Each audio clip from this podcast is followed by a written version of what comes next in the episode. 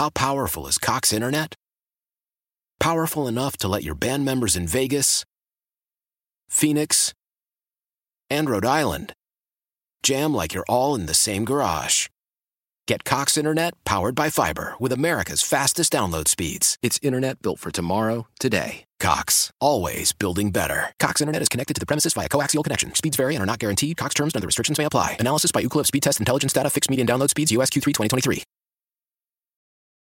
The top stories from the KCBS radio newsroom. This is the All Local. I'm Chris Ancarlo, and here's what's happening.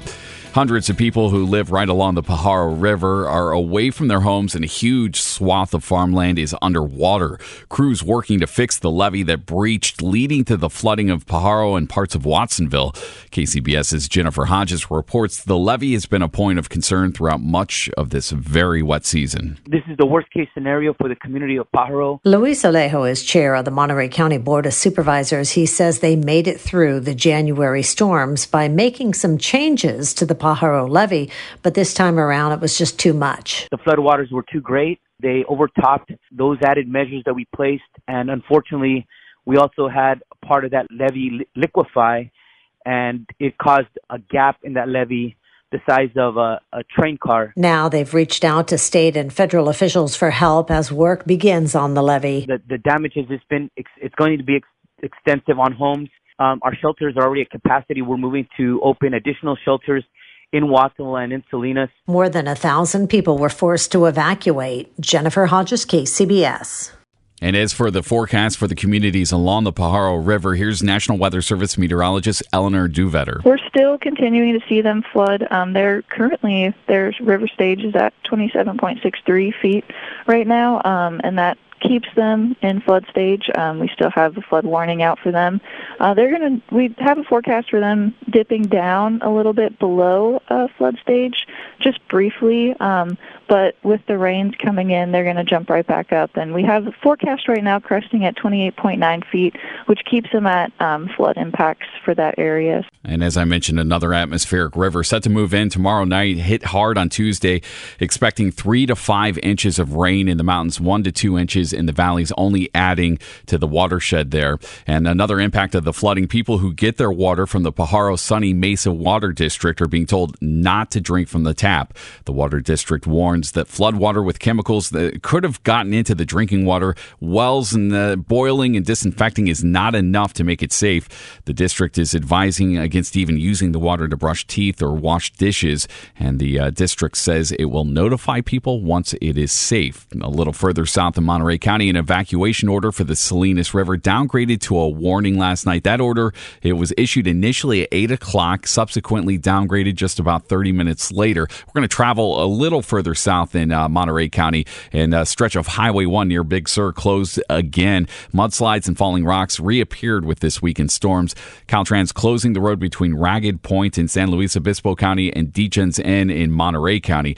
Uh, crews responded to slides and rockfalls throughout yesterday, and have appeared at new locations, and the soil throughout the coast remains saturated. All sorts of just really epic pictures online posted by Caltrans. Repairs will continue today. There's no estimated timetable for reopening, of course. Well, there is one place in California where the recent round of storms has actually kind of made things better. KCBS's Kathy Whitman reports on how one tourist destination is now looking better. The winter storms have created issues for many of us with flooding, road closures, and damage to homes. But at Lake Tahoe, the storms have made the lake look much better. The water is clearer.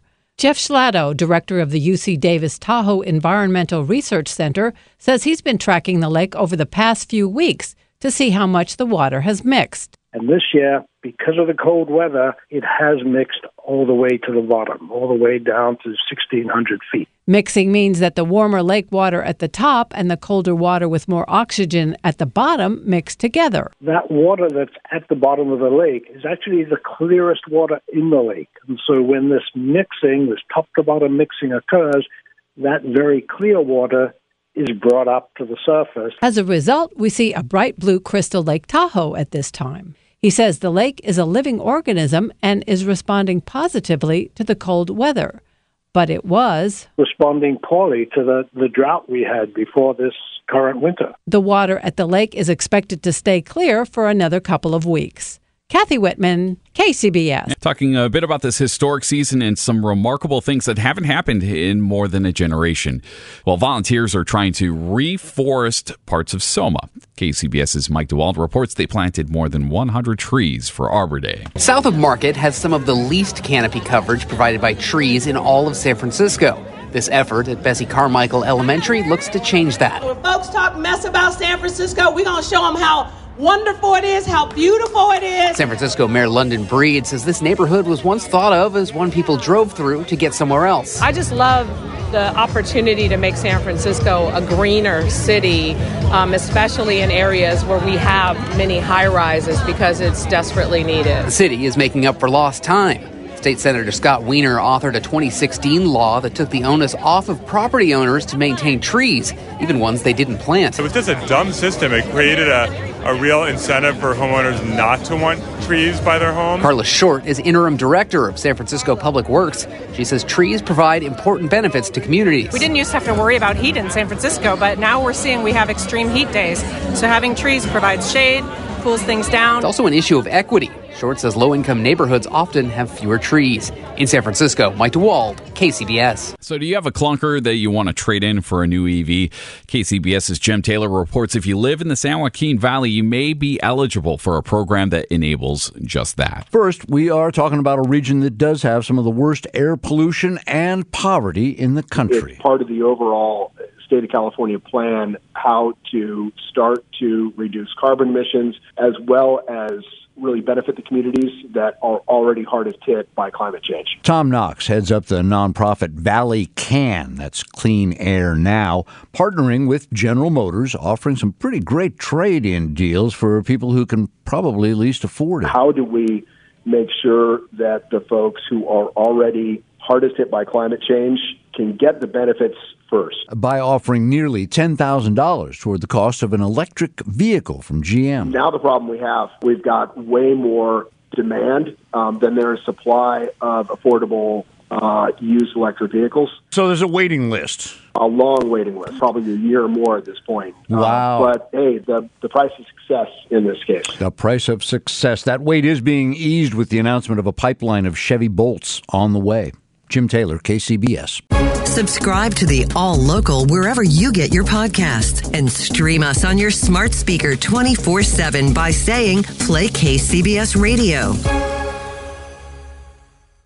Why? Why? If you Why? have T Mobile 5G home internet, you might be hearing this Why? a lot. Why? Every time your internet slows down during the busiest hours. Why? Why? Because your network gives priority to cell phone users. Why? Good question. Why not switch to Cox Internet with two times faster download speeds than T Mobile 5G home internet during peak hours? Okay. Stop the whys and visit Cox.com slash 5G home for details. T Mobile prioritizes certain T Mobile phone users over home internet users during times of congestion. Celebrate and save at Ashley's anniversary sale. With Hot Buys, your choice of colors starting at just $3.99. Ashley Sleep mattresses starting at $2.50. Plus, receive a free adjustable base with select mattress purchases. And shop top mattress brands like Stearns & Foster, Tempur-Pedic, Purple, and Beautyrest Black with 60-month special financing. Only at Ashley. Subject to credit approval. No minimum purchase required. Minimum monthly payment, down payment, tax, and delivery may be required. See store for details.